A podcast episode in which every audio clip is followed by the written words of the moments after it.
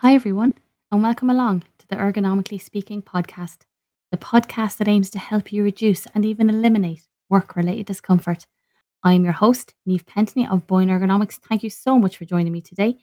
I really hope that you're able to take away some useful practical advice from this podcast to help you reduce your own risk of discomfort at the workplace or help manage the risks among the people that you might be responsible for. So now that we know why we're here, let's get started.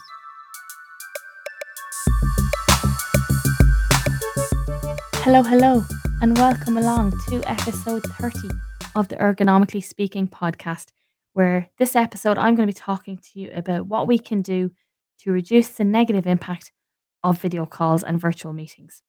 Because the offices may be open, but virtual meetings are not going anywhere. They're still a huge part of the week for a lot of people. And with that, they do bring about challenges, whether you're in the office or whether you're at home bring about a different set of challenges. So we're going to see what we can do about it. There are definitely positives. Let's be realistic. There are positives to virtual meetings.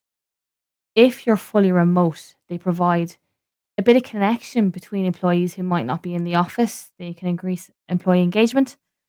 If you're a new starter, especially if you're onboarding remotely, it, it helps you become familiar with your colleagues, even though you're not there in the office. They now allow for a more convenient arrangement of meetings. So even when you are in the office, there's less travel now between different locations, either within companies or between companies, because it can be done virtually. So you can fit more meetings in, there's less travel. So you know, climate friendly and all that. But, and it also allows people who are working in the office to work from home if they need to and still being able to link in with their colleagues. So they do have their positives, but from my point of view, from an ergonomic perspective, a high level of video calls and virtual meetings can have a negative impact on employee well-being. So, what are they? Well, the negative impact, I speak to a lot of people, a huge amount of people when I'm doing DSE assessments. And the rise in the use of these virtual meetings, whether they're in the home or whether they're in the office, they're usually cited as being one of the main causes of prolonged desk based postures because in most cases, especially now when we're back in the office and the meeting is happening in the office, they're one of the reasons people can't leave the desk.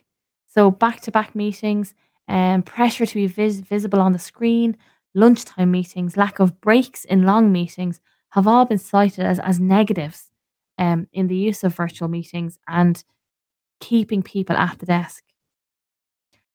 And as we know, being at the desk for a long time, prolonged static postures, sitting and standing can cause musculoskeletal discomfort, can cause eye strain, and can cause other health issues generally associated with being inactive and sedentary.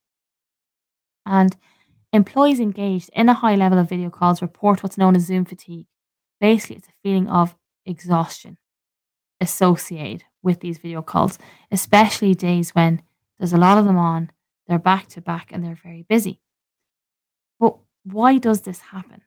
Well, researchers basically have looked into this during COVID and have cited that a frustration from a lack of eye contact, an increase in effort required to pay attention to what is being said and who's saying what, technical issues, non work related distractions, self awareness, performance pressure, and an increase in screen time is what causes an increase in fatigue associated with the video calls and virtual meetings. So, what can we do? So, if you're an employer, let's look at that first. If you're an employer, what can you do to reduce the negative impact of virtual meetings and video calls? And this is across the board. So, this is something like a lot of people have what we call video call policies, but I've seen some of them and they're not very practical. They look great on paper, but from an implementation point of view, they're not practical. So let's have a look. If you do have a video meeting or a virtual meeting policy, aim to make sure that in this policy, breaks are a requirement in video meetings. If the meeting is going to be more than 60 minutes in duration, there should be a break, and there should be one break for every 45 minutes after. And the break should be long enough to allow attendees to get up from the desk, either to go to the bathroom or get a drink, or just to walk around for a couple of minutes and come back.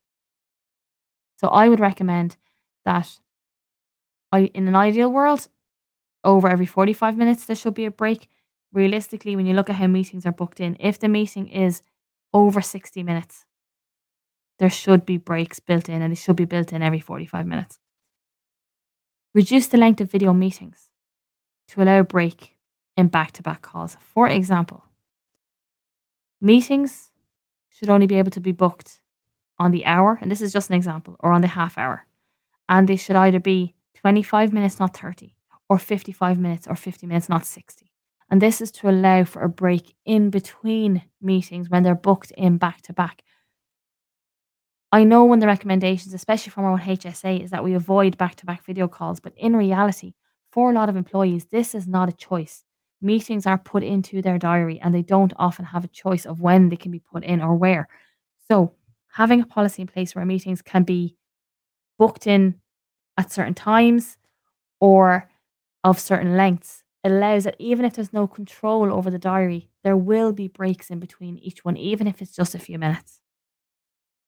Another thing you can have in the policy is allowing employees permission to turn their camera off once the meeting has started. I absolutely understand it's great to see all your colleagues and all your staff face to face on camera, but once the bones of the meeting, especially if it's a presentation type meeting, has started, turn the camera off. There's, there's no need for it to be on, and they can be turned back on if there's a discussion point in it.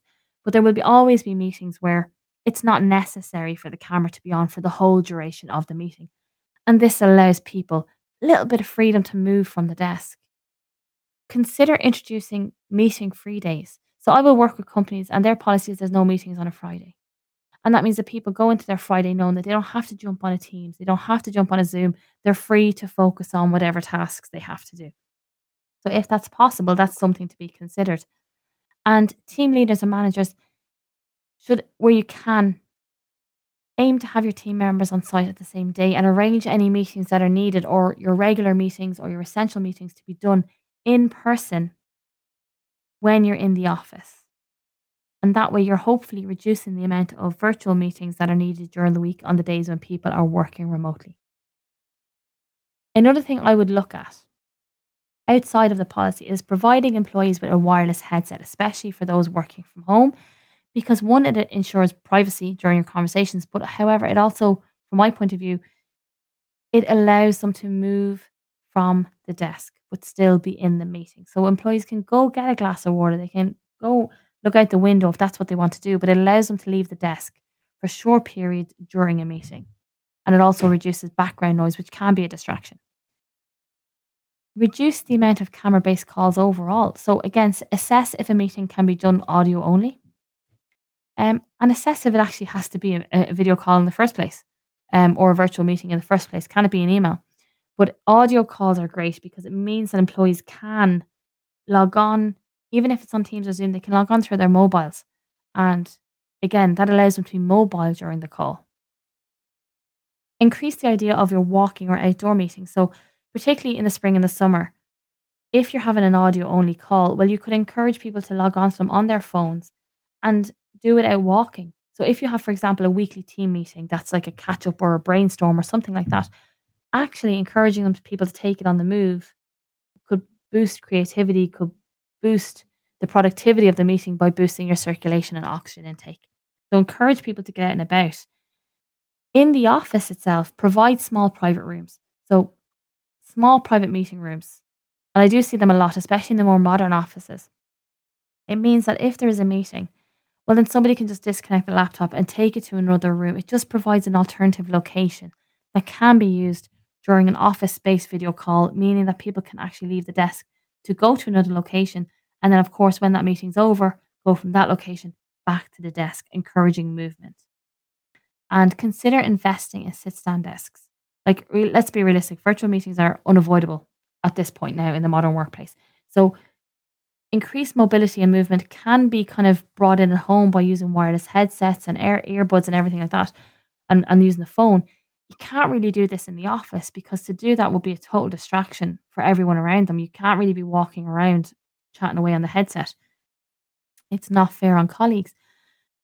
But sit stand desks will at least facilitate a change in posture from sitting to standing during a call when it's not practical to take a break from the desk. And the last thing I'll say that team leaders and managers should do is lead by example. If employees see you moving around or see you turning off your camera during calls and turning it back on, or see you logging on through your phone, well, they're more likely to view it as an acceptable practice and then do it themselves. So lead by example. But if you're an employee, well, what can you do? Because you don't write the policy. So what can you do? So if you're working from home or from the office, all we want to do, if you have a high level of video calls, is increase your level of mobility to try and reduce the impact of the static loading and the poor postures and the increased screen time.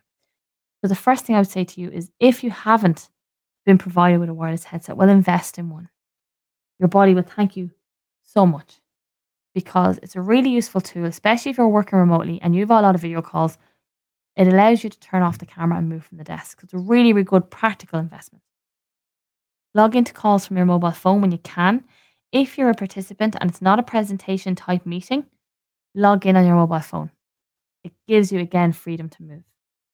And if possible, stand for some of your meetings. So if you have a sit stand desk in the office or at home, great.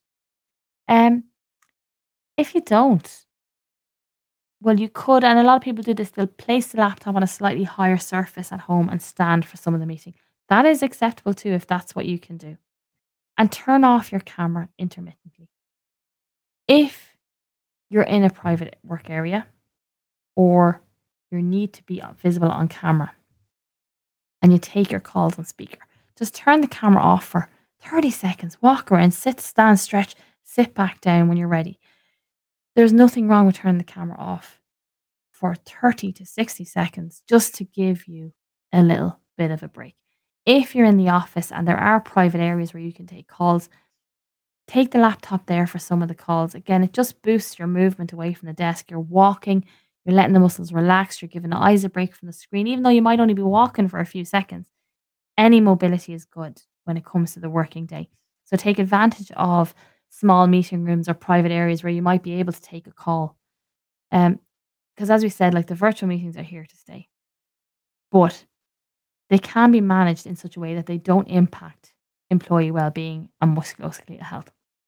But it does take a bit of planning, a policy, um, implementation too. No good having a policy if we don't implement it, which I, I know does happen. And just fostering a workplace that recognizes the importance of movement and mobility and reducing this sedentary nature of desk based jobs. And if you're an employer, ask for employee feedback. If these are the people who are on the calls most of the time, these are the people who are suffering the ill effects of a high level of video calls. And therefore, I would always recommend getting input from these employers and DSE users when you are putting together a policy because they usually know what works best for the types of calls that they take because it can vary workplace to workplace. So that is my advice when it comes to reducing the adverse effects of virtual meetings. That is my last podcast for this year.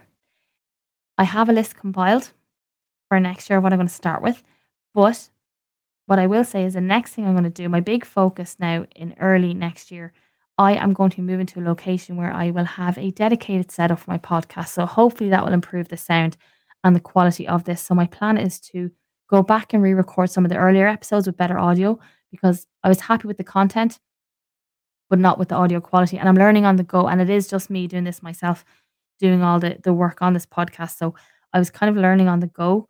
I have got better over the year. So I'm definitely going to go back and re-record some of the earlier ones to make it a little bit nicer and easier for you to listen to because there is good content in there. So I'd hate for it to get lost because I was just so green doing this at the start.